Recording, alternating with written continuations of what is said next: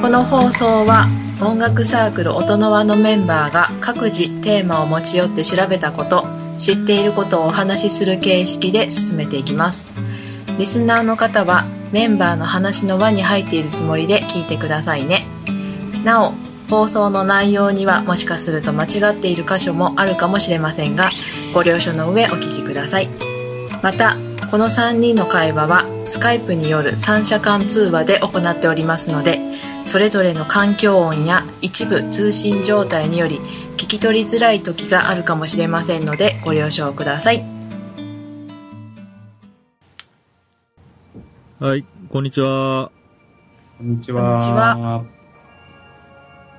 今日も音のは始めていきたいと思います。お願いします。はいお願いしますさて今日は、さんちゃんから、はい。はい、楽器シリーズということで、なんと、はい。どうぞ。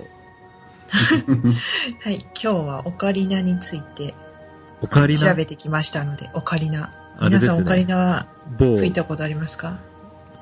吹いたことないけど、あの、アニメでお世話になってたね。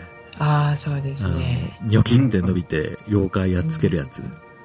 ああああああの、毛針飛ばす人？ああれって、昔違うもんね。あ、もともとは、オカリナ使ってなかった？使ってないよ。もともとあれ、三代目ぐらい？あれよ。三三代目っておかしいよね、言い方が。あの、ゆめこちゃんが出てくる。え？何それ？うんまあ、まあ、いいです。私分かってえ、るでそれは言っていいんじゃないの？北郎でしょ？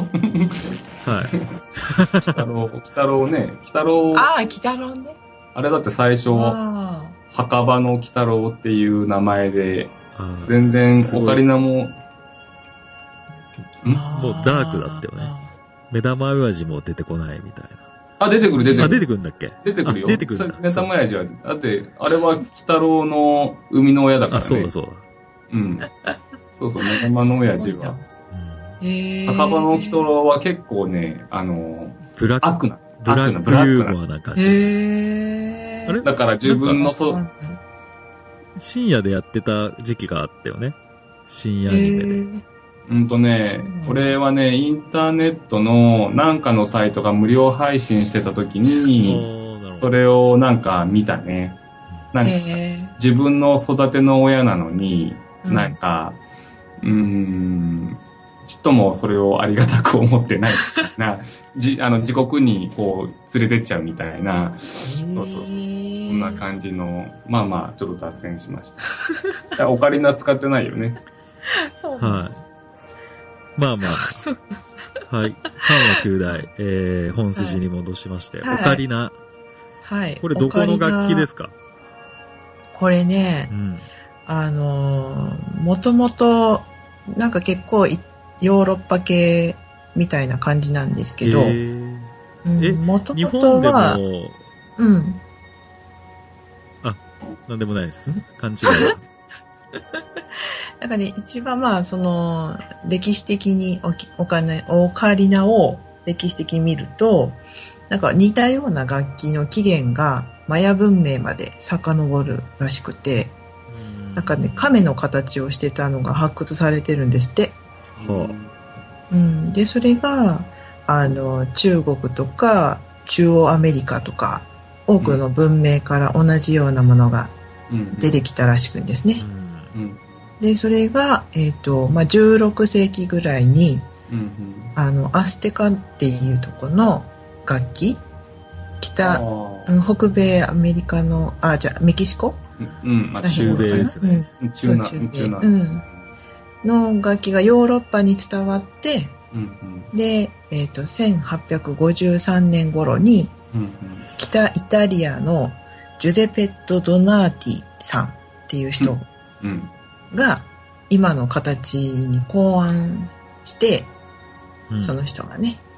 で、あの、まあ、西洋音楽のドレミファーみたいなのを導入した人らしいですね。うん。で、それを、まあ今みたいなああいう形にして、で、それの名前をガチョウの子としてオカリナっていうふうに名付けたそうです。うん。うん。で、なんでガチョウなんだろうって思いますよね。ガチョウの卵っぽいの。卵じゃないんですよ。体じゃない、ね体と足じゃないの？うん、そういう説もあるし、説なんだ。うん。うん、なんかね、なんか説だけならしく出て、ですけどね、なんか頭の形がああいう、ちょっとなんか前が出てたりするじゃないですか、ガチョウさんって。はいはい。うんで、それで、その、ガチョウの頭の形から取ったっていう説と、うんそのさっき、シロさんが言った体の形から取ったっていうのと、う。うんん。あと、オカリナの吹き口がガチョウのくちばしの穴に似てるっていうことから来てるのもあるそうですね。なるほど。うん、で、そのガチョウっていうのが、あの、オカっていうのがイタリア語でガチョウなんですって。うん。で、リーナっていうのが小さいっていう意味らしくて、で、それで、オカリーナ、オカリナ らしいです。アイドルいそうだね。あれも、あのリーナもそうなのかな？もしかしたら。小さい。っていう そうなんですかね。そうかもしれない違う、ね。違うんじゃないですか？違うかな。そうなのかな。まあ、そんな感じなんですって。なるほど。うん。うん。で、まあ、オカリナは、あの、エアリード式の笛であって、うん。えっ、と、記名楽器の一種らしいです。う。うんん。で、発音に唇の振動をし、あの、用いないので、旧来の楽器の分類法では、うん。陶器や金属で作られていても、うん。木管楽器うん、に分類されるんですって。ううんん。じゃあリードを必要としないっていう。そう、しないっていうね。木管と金管、金管って、あの、なんか野菜と果物に近いよね、なんかね。どういうことおか？とですかしいよね。ん？なんか、いや、だから、何？えー木じゃなくても木管だったりとか。そうねう。んそうね。だって、野菜、まあ、だって、いちご野菜でしょ？うん。うん。ああそうれもな、そう、いちご野菜なの。あれもだから、果物は木になってるっていうのが果物なの。ああ。決まってるの。だから、メロンも野菜なの。うーん。でも、おかしいでしょ？でも果物ね。ね。そう、それと一緒で、やっぱなんかちょっと、ああ、なるほどねちょ。っとなんか、うーんって思うね。うん名付け方がね、ううんんわかりづらいね。うん。はい。なるほどね。はい。で、えっ、と、イタリアや日本においては、あの、類的上の形、まあ今、オカリナって言って想像できるような形ですね。うん。あの、涙の雫みたいな感じの形をしたのが一般的なんですけど、世界的に見れば丸い形とか角型とか、うんいろんなオカリナがうんが存在してるみたいで、なんかとあるあの国のあのお土産屋さんとかでは動物の形のあの大橋とかうーん。うん混合インコの形したうんオカリナも売られてるみたいでしたね。雑貨屋丸いのとか売ってるもんね、雑貨屋うん、のちっちゃ。ないんかこんなまん丸のとかね、うん、売ってる。なんか大きさもいろいろあるみたいですね。うん。うん、で、あと、あの、まあ、前にあったあの、リコーダーのとこで、なんか指の穴とかいっぱいあったと思うんですけど、うんその指の穴の数とか、配置とかも決まってるわけじゃないそうで、6個から13個ぐらいの指穴を持つオカリナが多いみたいですね。うん。で、なんかこのようにな外形だけでなくて、指穴の形や配置まで比較的自由に変更できるのは、うん。オカリナの発音原理が関係しているそうです。うんうん。で、そのね、発音原理っていうのを調べて読んでたんですけど、うんうん。専門用語だらけで、その専門用語をまた調べに行ってってしてたらもうわからなくなって、で、それをここの時間で喋ろうと思うと、多分、オーバーになるし、多分伝わらないと思うので、やめます。はい。やめて、はい。えっ、と、まあ、その、あの、詳しい発音原理を知りたい方はですね、オカリーナの部屋という、あの、小川健二さんというなんかプロの方が立ち上げて見えるホームページに載ってましたので、興味ある方はぜひそちらに見に行ってほしいなと思います。はいはい。見に行ってくださいね。アクセスはで下までみたいな感じで。えーこちらまで。はい。いいですね。はい。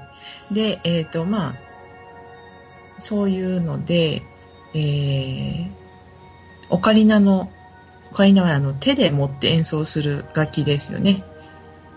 はい。うん。まあどっかに置いてっていうのはあんまりないと思うんですけど、うんなんか音高を変えるために、まあ穴をあの開け開いて開けたり閉めたりする開閉がしなければならないんですけど、その持ちやすさとか、より良い音とか楽しさとかを求めて、あの、様々な形が生み出されてるそうなんですね。はいはい。うん、で、まあ、材質も様々で、プラスチック製のもあれば、さっきみたいに木のものもあれば、素焼きの陶器とかでも作作られているのが多いそうで、うんまあ、比較的に容易に自分で作ることができるそうです。はい。なので、結構いろんな、なんか、あの、陶器、なんていうの、体験みたいなところで。置いてあったり私見かけたことがあったんですけどうんうん。こんなことも作れるんだってちょっと思ったことがえー思い出しましたね。うん、であとオカリナの歌口くあの口で加えるとこですねはい。の付近の構造がリコーダーとほぼ同じらしいんで、うんあの音を出しやすい楽器でもあり簡単な曲はすぐに演奏できるようになるそうです。うんうんう。うんん、だけどその息の強さとか気温によって音高が変更する点もリコーダーと同じらしいのでうん。吹きこなすのにはやっぱり訓練が練習が必要みたいですね。うんうんうん、であとあの鮭さんが多分詳しいと思うんですけどあの GM 規格に対応した MIDI 音源には必ずオカリナの音色が備えられていなければならないという規定がなされているそうなんです。そうなんですか？そうですね。必ず入ってますね。うん。で、なんかね、実際のオカリナと同様に推奨音域は狭くて設定されてるらしいんですけど、うん。えーその普通鍵盤だったら低い音から高い音出るじゃないですか。うん。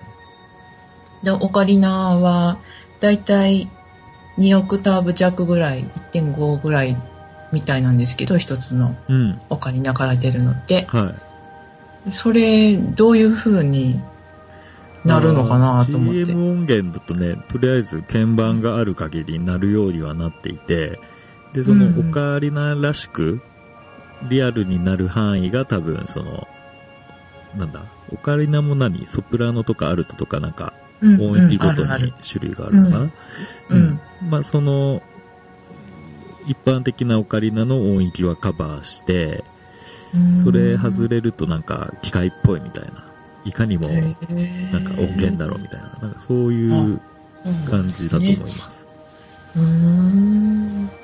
そう、なんかさっき言ったその音域とか音種類が、あの、たくさん7種類あるみたいで、結構あるね。まず、うん、上からピッコロ、うんはいうん G 調、うん。F 調、うん C 調、うんビッグ G、ビッグ F、バスって7種類あって、ほで上からソプラノの C 調、ピッコロがね、うんで、G 調がソプラノの G。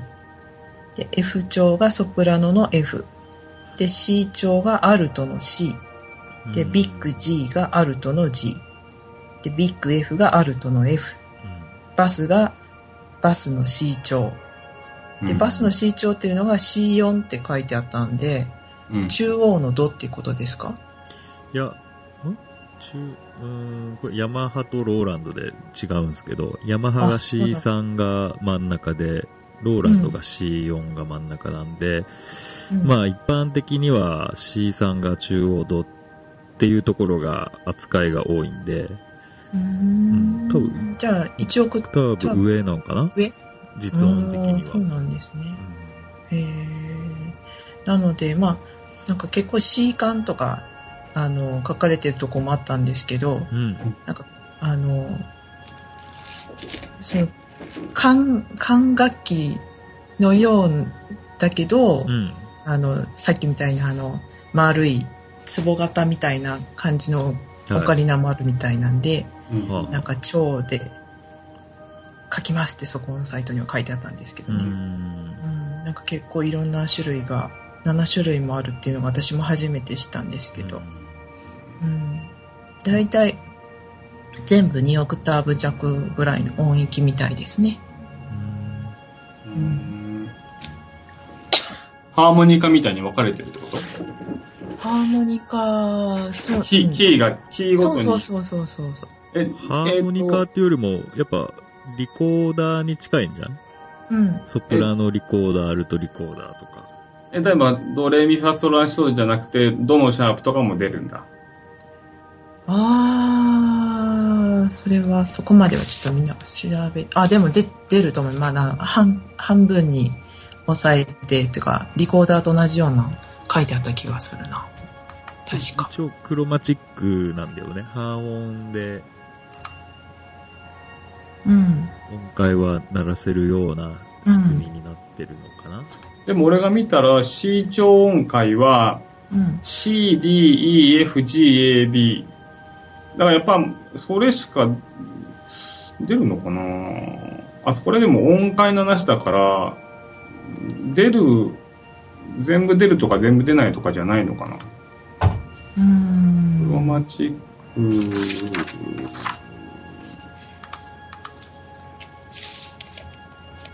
まあ、普通だとやっぱりこれに適してるみたいな、その、このキーはこの、これが、まあ、例えば、どの音が出しやすい、ドレミアスラシドが出しやすいオカリナがあって叱るべきだから、うん。うん、多分、決まってんじゃないかな。C 調。だから、えーっと、C 調 B フラットでしょ ?C 調と B フラット G、F、E フラットだから、えーっと、これで、だいたいいけちゃうんじゃない？うーん。?F でしょ ?G、G いけるでしょ ?D、D とかの時は、だから D、D、E の時とか困るね。多分少しね。うーんう。ん。だから苦手なキー、でも、それはね、管楽器は大体苦手なキーが出てくるから、まあ、苦手なキーが出ちゃうんじゃないかな。うーん。うん。おそらく。うん。何ですかね。うん。と思います。ちょっとわ、わからない。私もその辺はちょっとそこまでは調べてなかったな。うん。うん。うん。はい。なるほはい。まあそんな感じでですね。ど。はい。まあ、さっき、あの、一番初めにも、あの、オカリナといえばっていうふうに言われてたんですけど、うんうん。オカリナといえば、もうちょっととりあえず、オカリナの本体の話はこれで終わりだったので、私の調べたのは。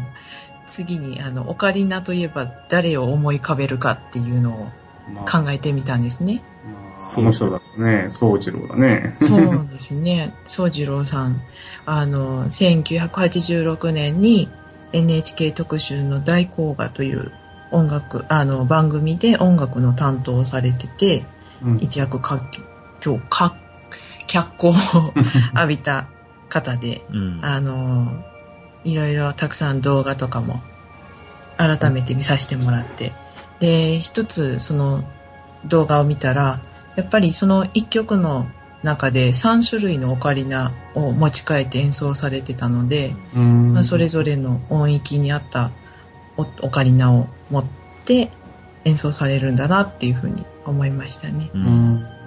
で、いろいろそのオカリナで YouTube とか探してみると、本当にいろんな人がオカリナ吹いてみたみたいな感じで、あの、上げてる方もいて、その方も結構持ち替えて演奏されてましたね。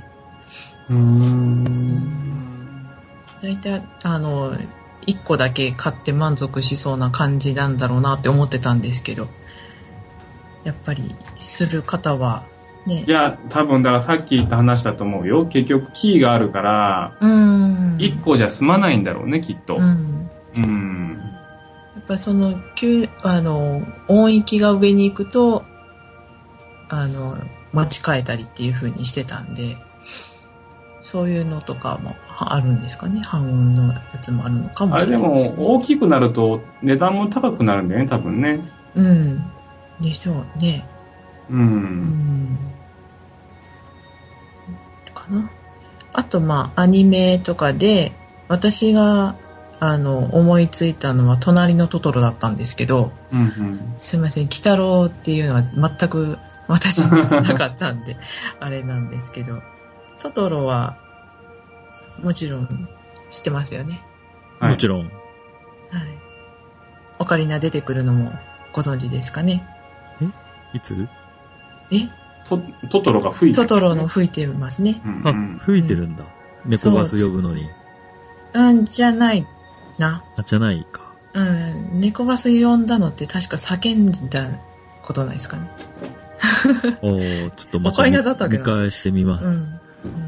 うん、なんか月夜の晩に、なんか木の上で吹いてて、なんかさつきとめいも一緒に横に並んで吹いてるイメージが私にはあるんですけど、はい。で、その二人は、めいちゃんが吹けない感じがする感じ、うん。ふうふうってやってたような 気がしますね。で、あと、まあ、これはちょっと私わかんないんですけど、題名しかわかんないんですけど、ゲームで、ゼルダの伝説の時のオカリナっていう、あああうん。ー好きな人はよく知ってる、うん好きな人はねうん、私ゼルダ好きなんですけどね、このやつはやったことはないんですけど、んん。なんか BGM にもオカリナが使われてたり、謎解きにオカリナを吹いて操作したり。なん、かあった気がうんあったかもしれない。やったことしたことあります？いやない。ないけど、なんか見たことはある気がする。うーん。ね、なんかいろんなところで題材に結構上がってるんだなと思いましたね。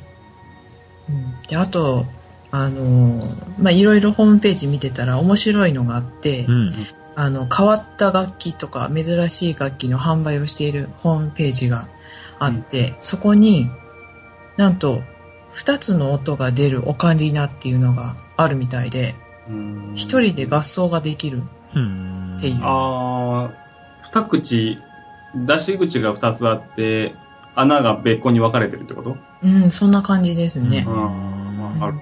うんうんなんか、まあ、あのその動画も見てたんですけど、うんその名前がデュエットオカリナっていう名前で、うん。あの3万円弱ぐらいの。で、形が全然違うんですよ。あの縦笛だけど、ちょっと分厚い縦笛。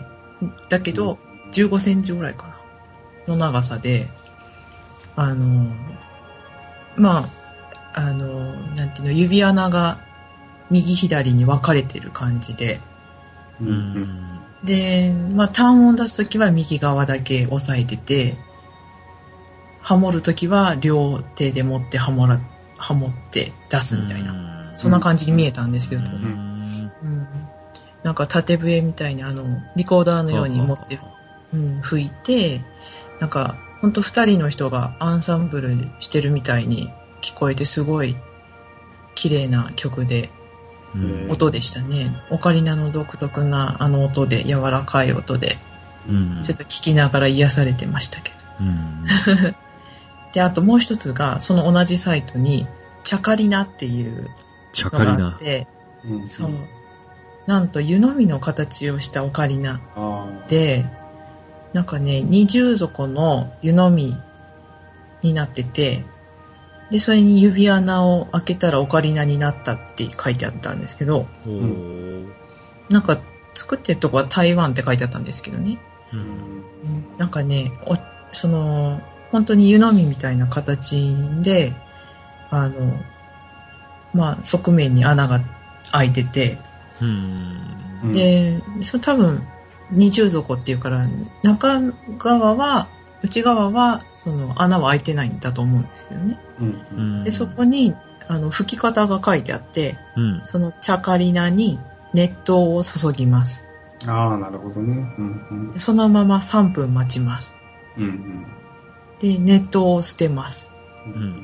で、チャカリナが温まってるうちに演奏してくださいって書いてあって、うん、その音色も、あの、オカリナみたいな柔らかい音で、でもなんか服のがやっぱりちょっと難しいみたいで、うん。まあ、アイディア商品としてプレゼントとかにどうですかって書いてあって、うん。でもなんか毎日の湯飲みでは使わないでくださいって書いてありましたね。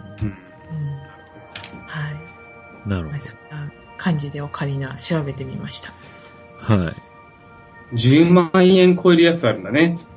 おおそうなんですか。なんかね、ティアーモっていうとこのうんファエンツァっていうのがあって、ソプラノ C 管で、これなんかなかなかすごくて、なんかね、うーんと、イタリアからオカリナの素材となる土を日本へ輸入して、神奈川県茅ヶ崎市に届けられた土は職人吉田、えー、正和さんかな？正和氏によって形を作られ焼きを入れられ、焼き上がったオカリナは高級陶器の町、またイタリアに、イタリアに戻されるのね。ファエンツァに送られて、えー絵付けされ、本焼きをされます。で、これがまた再度日本に送られて、厳しい検品でふるいにかけられて、えーよく、いいものだけ販売される。手間かかってるね。すごいね。え、日本で作ったんだか作ら、ねイタリアから土を日本に持ってきて、焼いて向こうに行って、向こうでまた、えっ、と、絵付けをするのかな？絵付けして、あー本焼きして、またこっちへ戻ってくる。あーで、検品されるっていう。へえ。これすごいね。なんすか、ごいね。でもなんか見た感じもね、ちょっと高級な感じだね、これはすごい。えへえ。ーまあ、また見といてくださいね、これね。すごい。いろんなのあるんですね。それ、絵付けっていうことはいろんな絵が描いてあるんですか？絵というか、まあ、そうだね、絵デザイン？うんなんか絵じゃない、絵じゃないね、なんかね。うん、装飾というかな。ううーん。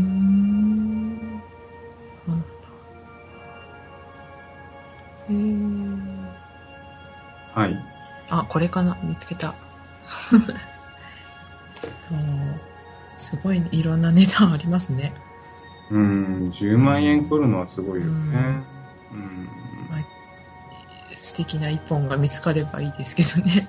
うん。いや、これ1本だけじゃないもんね、これ。まあ、何本か持たないと、演奏がなかないか。や、だから、宗次郎さんなんかは高いのを何本も持ってるで、ね。なんかね、宗次郎さんは自分で今作ってるみたいですよ。